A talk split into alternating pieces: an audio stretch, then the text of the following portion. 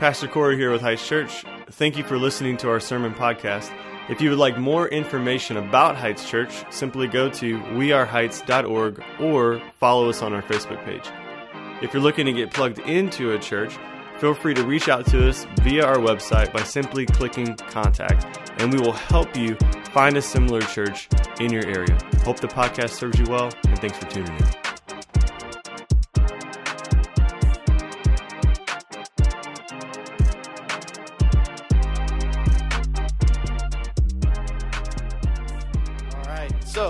Like I said, last week in the sermon series, more of the same. The idea behind this sermon series, if you have been here or if you haven't been here, was that we are creeping up on 10 years as a church altogether. So, what that means is back in 2014, Pastor Corey, who was just up here, he planted Heights with Jeff, who was leading and playing guitar. And then in 2016, I planted a church, Collinsville Community. And then in 2020, we merged our churches together. And so collectively, 10 years this March as just doing ministry in Collinsville and the Metro East. And as we were planning everything out for 2024, we thought, okay, like, do we celebrate 10 years? Do we not celebrate 10 years? And the reality is, like, God's been doing just the amazing work through the efforts of church planting for 10 years. So, yeah, we're going to celebrate and just how that looks together. And then we're like, well, what does that mean, though? Like, what's next? What's for the next year? What's for the next 10 years then? Like, we've done it for 10. What's the next 10 years? And we land on just more of the same. We don't want to try to change anything. We don't want to follow the, the latest church fad. We don't want to get onto some kick of this ministry or that ministry. Because here's the thing you can go to a conference and you can hear all this stuff. That this church is doing that, and this church is doing this thing, and we need to do this. We're not doing that we're going to just stay faithful to the gospel and keep marching forward with who we are and who God has called us to be because we do believe that God has a plan for us. And so when we looked at the church of Antioch, it made sense for us to preach just through that short passage there at the end of chapter 11 and then this, these three verses at uh, chapter 13. And what we're going to see is that God has called them to do the very things that we feel God has called us to do but yet it takes a gospel faithfulness. That's been the, the theme for this whole series, just having a gospel faithfulness. And so our big idea today is this, is gospel faithfulness will lead to gospel effectiveness. If you stay faithful to the gospel for what God has called you to do and to being saved by the gospel, if you understand that, if God has redeemed you and He's brought you into His family because of the blood of Jesus Christ, and you stay faithful to that, there is no way that you will be ineffective in your ministry if you're faithful to the gospel. And so let's take a step back and see how are they faithful to the gospel in Antioch? Well, what we see, there's three big things we kind of walk through the past, over the past three weeks. And the first is this, is they were evangelizing people. And not just people who look like them. It's really easy to gravitate towards the people who look like you, talk like you, dress like you, have the same hobbies as you, same socioeconomic level as you. That all makes sense. Like you're comfortable with that because you know those people. That's, that's your people. You can just kind of, you know the language. You know, you know the, the context of how they live. You know what they're into. And yet, what happens here is the people who ended up in Antioch, because of persecution, they ended up scattered there because of the persecution by Paul, or Saul. his name changed, if you, never mind. Well, if you know, you know. All right? And if not, we'll talk about it later. So he, he had persecuted. They end up in Antioch and they're there. No one was witnessing to anyone but Jews. And then all of a sudden, there's these other people, and they're like, no, we're going to witness to everyone. This is a super diverse city. Let's witness to everyone. And so they start doing so, and people start getting saved. And so then the church in Jerusalem's like, well, what's going on there in Antioch? Let's send Barnabas there. And so then you send Barnabas there, and he's there for a bit, and then he goes and he finds Paul, and he brings them back, and they start to do discipleship there and just teaching them for a year, just pouring into these people. And so we have evangelism, we have discipleship, and then what happens, they're so just ingrained with the gospel, they're being faithful to the gospel, that what happens is they're so countercultural now that they start getting a nickname called Christians because they look so much like the person who they're following. They're the first people, the first believers to be called Christians. And so, what we're hoping for, what we want, is we want to evangelize, we want to do discipleship, and then we want to be countercultural. We should not look like the rest of our society and culture. We should look different than them because God has set us apart. And then what we see that they do next is a result of that gospel faithfulness. They're effective because of the gospel by sending out their resources. And I love how it says it in chapter 11. It says in chapter 11, verse 29 So the disciples determined, everyone, everyone, according to his ability to send relief to the brothers living in Judea. There was a famine coming, and so they had prayed and they determined that they should all give faithfully to that according to their ability. Not saying that everyone sacrificed the exact same dollar amount, but everyone made a sacrifice, an equal sacrifice. And so what we have is a generous church who's discipling one another and evangelizing those outside the church. That's who we want to be. And I mean, we are to a lot of points. Like, we're not perfect by no means because there's no perfect church, right? But we do a good job at sharing the gospel with people. Not just to share the gospel in a way of saying, hey, let me tell you about Jesus so you can become a Christian, but we also share the gospel with people when they're struggling with their marriage or singleness or their parenting. We are generous, very generous. We had a goal of $40,000 for our end of year giving in December, and we blew that out of the water and ended up giving 62000 so that, that is everyone giving to their ability.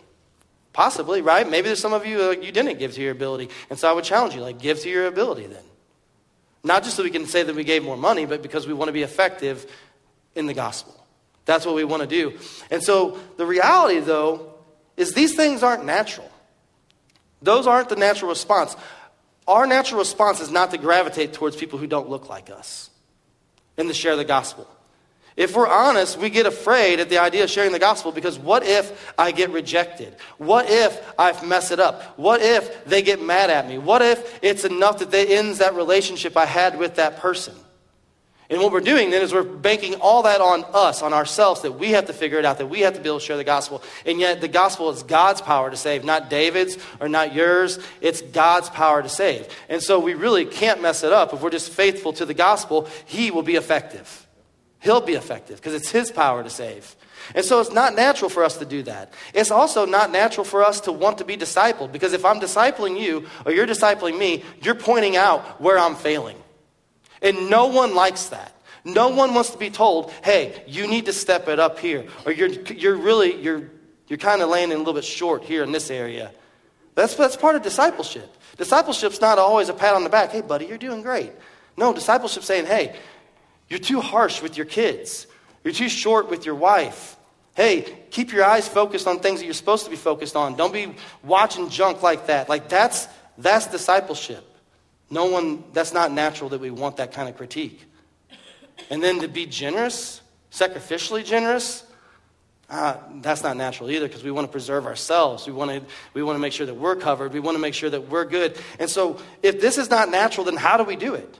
Well, gospel faithfulness, but it's not just because we like decided we're going to grab a hold and white knuckle it and we're going to just be so disciplined to the gospel that we'll make it. No, it's because of what Galatians 2:20 says. It says this. It'll be on the screens. You can just read along as I read it. It says, "I have been crucified with Christ." This is Paul writing. "I have been crucified with Christ. It is no longer I who live, but Christ who lives in me. And the life I now live in the flesh, I live by faith in the Son of God who loved me and gave himself for me. Like, take that in for a minute. The God who loved you and gave himself for you, that is who's now living in you. His spirit is living in you, and is no longer you who lives, but him who lives in and through you. That's how we can evangelize. That's how we can disciple. That's how we can sacrificially give. And then what we'll see is that's also how we can send people out, because that's what we see in chapter 13.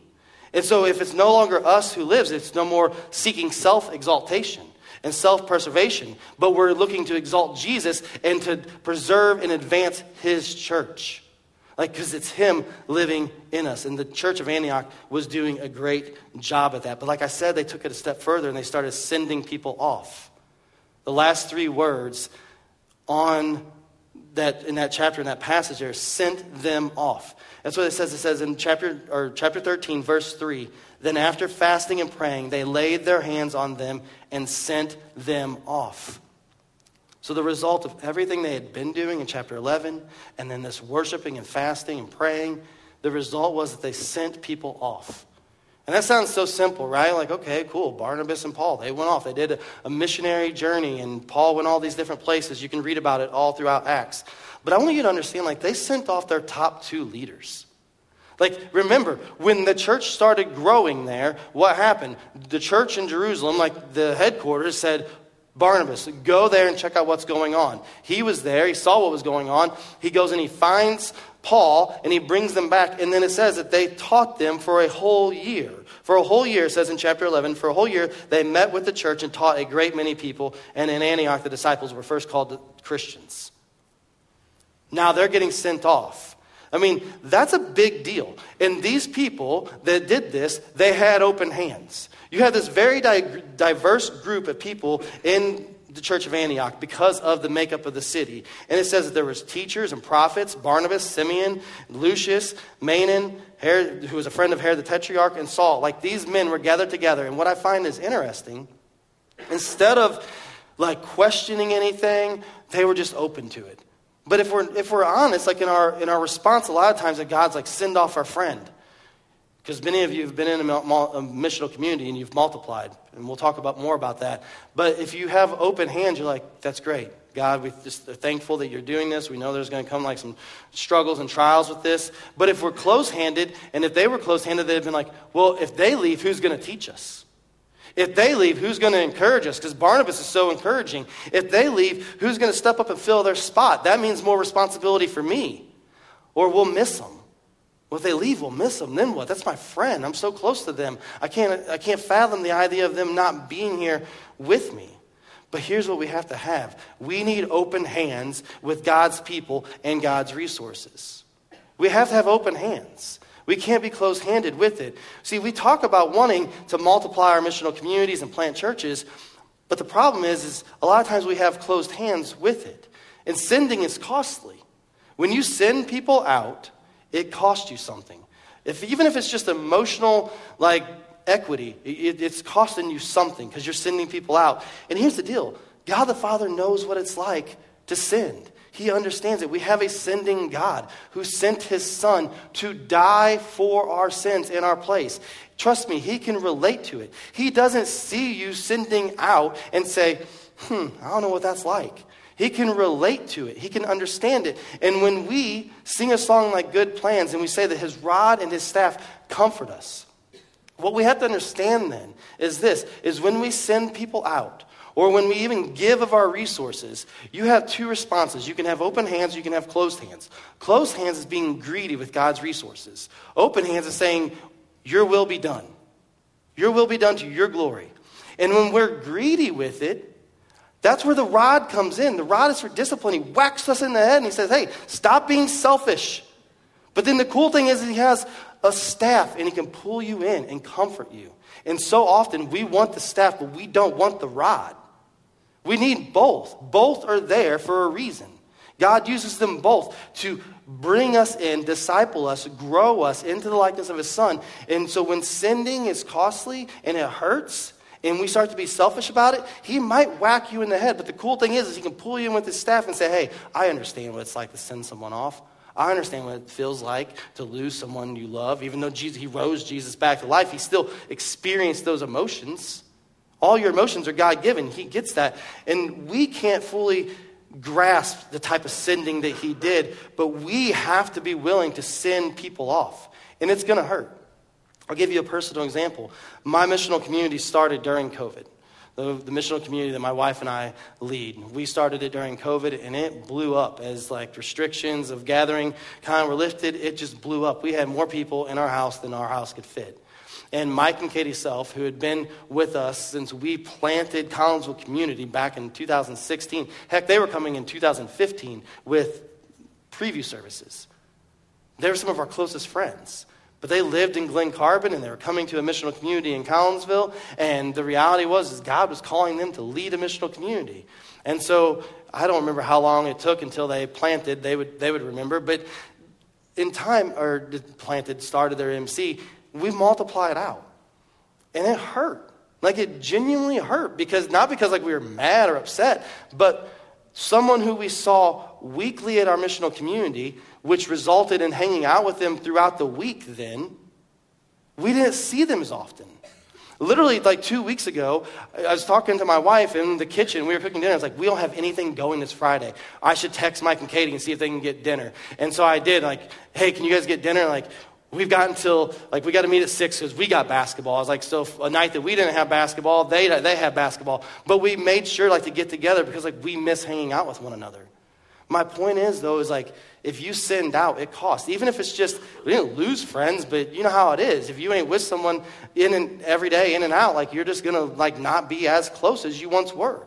It's not because you don't care, you don't love those people. It just changes. But it's necessary because it's God's plan. Like we want to advance the kingdom. If we would have been selfish, it'd be like, oh no, they can't leave. They can't go. And right now, our missional community on some days is big enough that it's like, dang, we probably need to multiply again. And then I look around the room and I think, but I, they're my people. I don't want to lose them. And God's like, no, He pulling my hand apart. They're my people, and I will send them where I want to send them. And it hurts. But it's not just multiplying, like, it's anything. God has a plan for all of us to follow.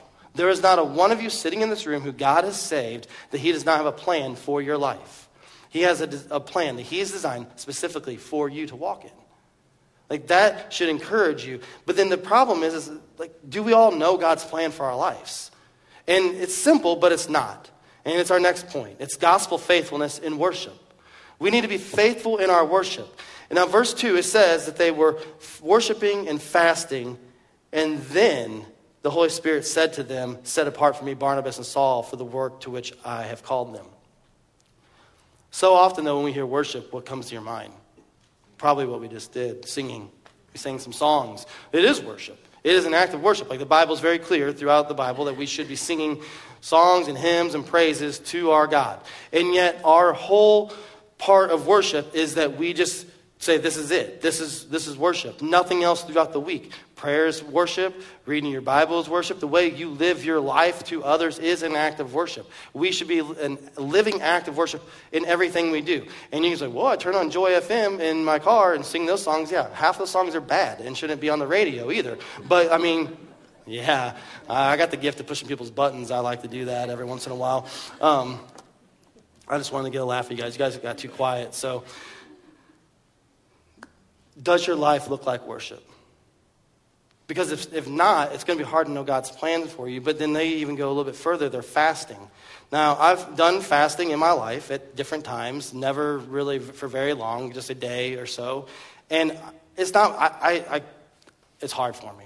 I wrestled my whole life from the time I was a little kid into high school, and so every time I don't eat, it just reminds me of trying to cut weight. And I'm like, dang, I don't want to go back there. It's like, you know, I start to have flashbacks. It's horrible of the idea of not eating. And I love food. But the reality of it is, is not the act of not eating that does anything special. It's the reality that you're denying your flesh. Your flesh desires food because without food, you will die. And yet God is saying, I am enough. You won't die. Just rely on me. Just turn to me. I've got you. He's not going to let you die because you did a fast. He's going to sustain you. He's going to be that bread of life for you. And so they were fasting and they were worshiping. The fasting was an act of worship. And it wasn't just a Sunday morning activity, it was them together seeking God's will for their lives and for their church every day because they wanted to be used to advance the kingdom. And so I ask you then do you believe that God has a plan for you? Do you believe that God has a plan for this church? And then are you willing to worship, to pray, to fast, possibly, whatever it is that God's saying to do in order to know the plan that He has for you? And it's hard work. Like fasting and praying is hard work. It's not easy. But then also living out God's plan for your life is hard work. That ain't easy either. It's going to come with a lot of trials and hardships because Satan wants to stop you from doing God's will. Whatever your plan, plan is that God has for your life, Satan wants to stop every single bit of it. He wants to see you not act out in anything that you're trying to do. He lies to you. He tells you that God doesn't have a plan for you. He tells you that your past is too messed up to be used for God. He tells you that your life right now is too messed up and that you shouldn't even try to do it. Hey, you're too far gone. He lies. He lies to us, and here's the reality of it God created you. Satan didn't. Satan didn't create you. Satan didn't look at you when you were dead in your sins and say, I love them, I'm going to send my son to die for them. Hell doesn't have a plan for you, but God does. He stepped down into our reality, took on flesh, and died in our place, not just so we, that's it, you're going to heaven, but so that we would live out a life that He has designed for us to His glory until He returns. Like, are we understanding, like, that's not going to just come easy because it didn't come easy for Him to purchase us either. He had to go to the cross. And so when He calls us into His plans, it's going to be hard. We got to stop believing the ignorant lies of Satan and just trust that God, just as He set apart Paul and Barnabas, He has set you apart for good works. He has set me apart for good works. He has set us as a church apart for good works. He wants to use us. But many of us will never even pursue trying to discern what God's will is for our lives because we won't put in the time and the dedication that it comes to figuring out what is God's will for my life because it's difficult. It's like I have to actually stop doing what I want to do, which is watching Netflix or, you know, scrolling on Facebook or Instagram or TikTok. I have to actually stop that and maybe spend time in his word. I have to stop, you know, just mindlessly for hours just scrolling and I have to pray. Yes. Yes, you do. You need to. God, that is just Satan's way of distracting you. I'm not saying that Facebook's of the devil. I'm not like, you know, up here crazy like that. I'm just saying, like, if you're just constantly in it, you don't think Satan's like, yeah, just keep looking at that. Don't get in your Bible. Because he doesn't want you to worship. And here's the problem. Some of you might think, like, well, I, I don't know, like, what I'm supposed to be doing. Like, wouldn't the pastors just tell me what to do? No, we can't. I cannot know every one of you individually that in- intimately to say this is exactly what god has called you to do. This is exactly what he wants you to how to serve in this church. This is exactly where you need to be. That's not possible. And not even with corey and jeff and the lay elders like we cannot do that because we're not the holy spirit but you have to be willing to be disciplined and dedicated and then have a desire to seek out God's will. These men, like, why do you think they were doing this? While they were worshiping the Lord and fasting, the Holy Spirit said, set apart. He didn't say, hey, I need you to go fast and worship, and then I'm going to tell you something. They were already doing it. While they were doing it, God spoke to them. And so then you have to think do I have a desire to be used by God? Or are you content just doing what you do? Because there is zero reason to come to a church and to sit on the seat and then just every week you come and you sit and you consume and you consume and you consume and you never give back. That doesn't make sense. God's not called anyone to do that.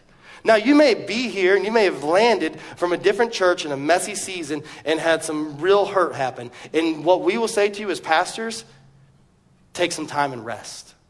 Because your identity is not found in serving in kids, your identity is not found in being on a worship team, your identity is not found in being able to run sound, your identity is in Christ. And we want you to be healthy, and we want you to understand that God will use you in the right time, but not right this second. So rest. But if you're here and you're, and you're, it's not just a time to rest and recoup, and you're just like, oh, I'm just not going to serve. I don't feel like it. That's, that's wrong. God didn't wire you to do that. He wired you to be used, to be in his plan. And here's the thing is God might not just be calling you to serve, he might be calling you to plant the church. He might be calling you to vocational ministry. He might be calling you to be a missionary. He might be calling you to be a missional community leader. He might be calling you to step onto a Sunday morning team or maybe to be an elder here at this church. Maybe God is calling you to do that. But do you have a desire then to put forth the dedication and discipline that it's going to take to discover what His plan is for you? Because, like I said, we can't come and find each and every one of you. There has been a few times in my life where I felt like God told me specifically about a person to go and to say something to him.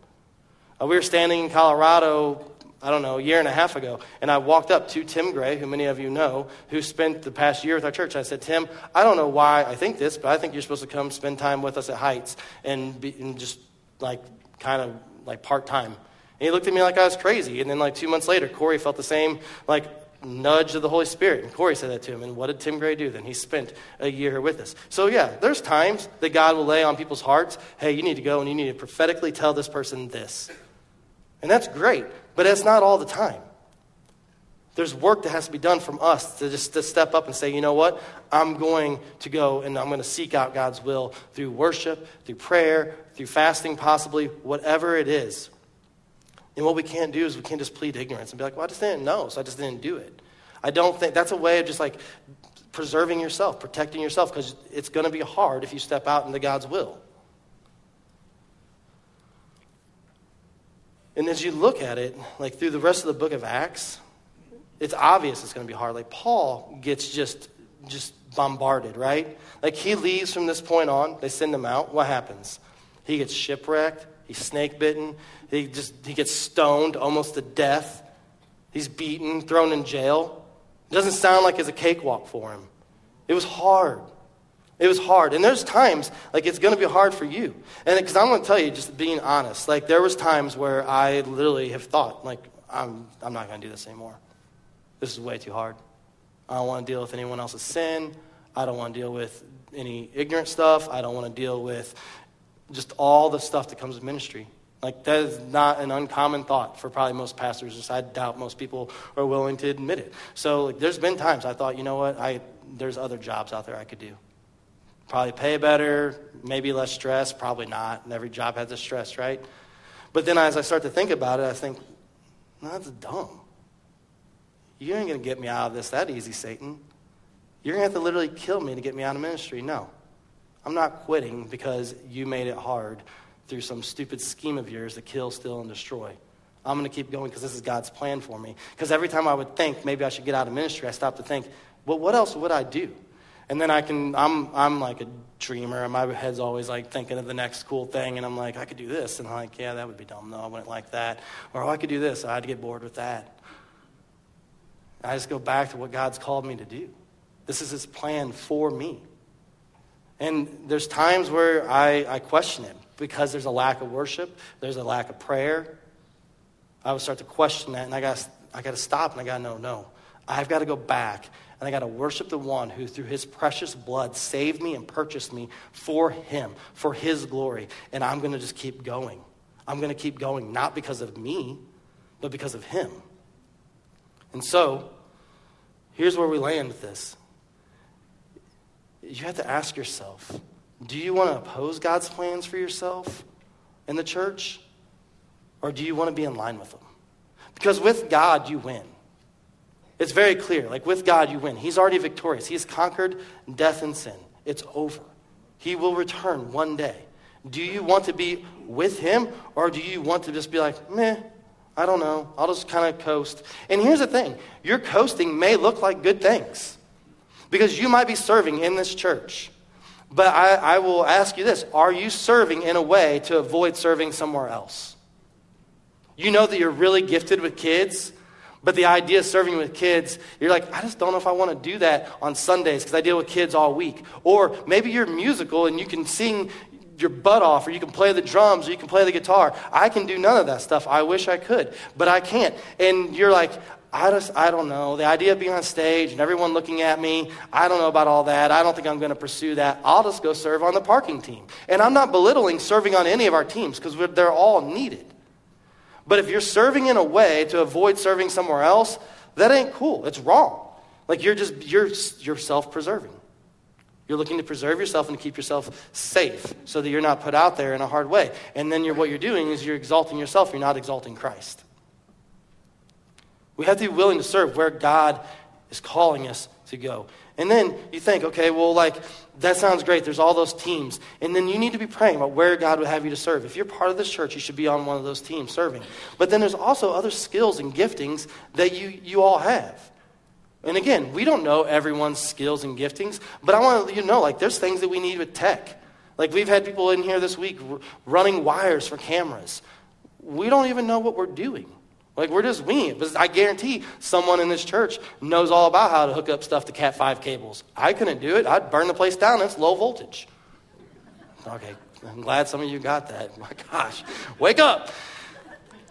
We need, like, we we do electrical work around here sometimes. Like, we just moved in here a year ago. Stuff needs to happen. Like, and we're always doing different things. We need people who know how to write documents so that we can have like things like our stances on different theological topics written out in a very clean and detailed way. Like, you got to know how to use commas and semicolons. I don't know how to do all that stuff. I'm just doing good to handwrite my sermons, you know, that I can read myself. You guys look at it and think that looks like some kind of craziness. It is, but I can track with it. But this wouldn't be good for a document for the church.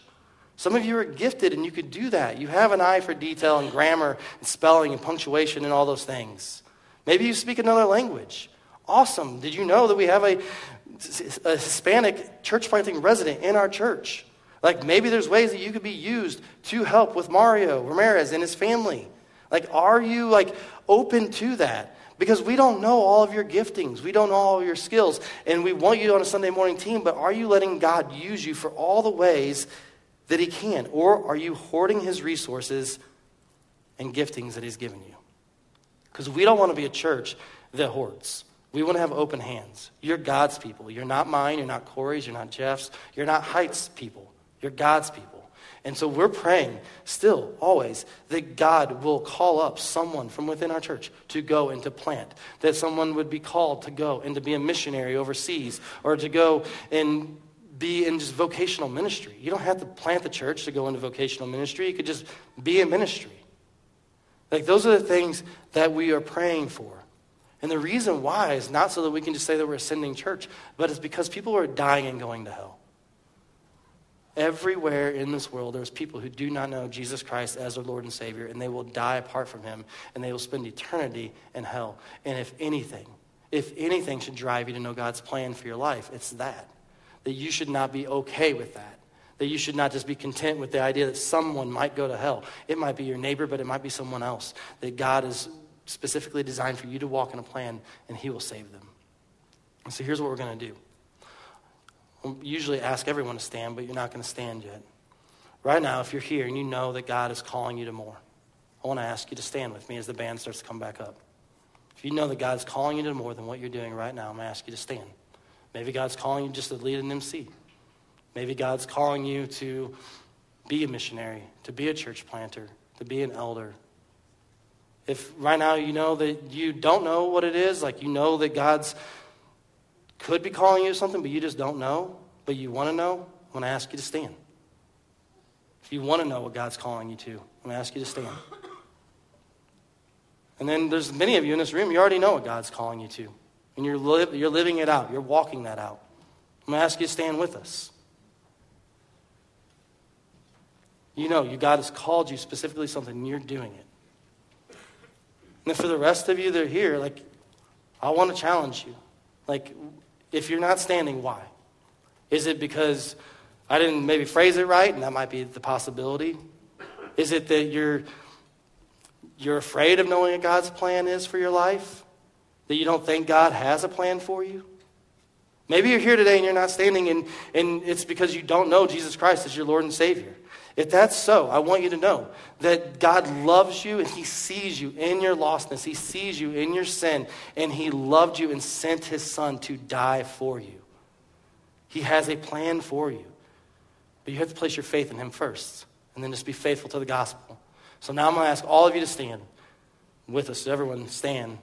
And we're going to take communion. If you're here today and you're a believer, if you've been purchased by the blood of Christ, you're born again, as we come and we take communion, we do this, the text says, until he comes again, until he returns in 1 Corinthians 11. And so, my question for you is as we do this in remembrance of what he's done for us, just take time then to like really just dig in and say, God, what do you have for me? What's your plan for my life? I want more than what you're using me for. Maybe you're doing great things, but just always maybe like it's like a checkup to see is this where you really would have for me? Is this your plan for me? So I'm going to read to, to you from 1 Corinthians 11. This is what Paul writes. He says, For I received from the Lord, but I also delivered to you, that the Lord Jesus, on the night when he was betrayed, took bread, and when he had given thanks, he broke it and said, This is my body, which is for you. Do this in remembrance of me. In the same way, also, he took the cup after supper, saying, This cup is the new covenant in my blood.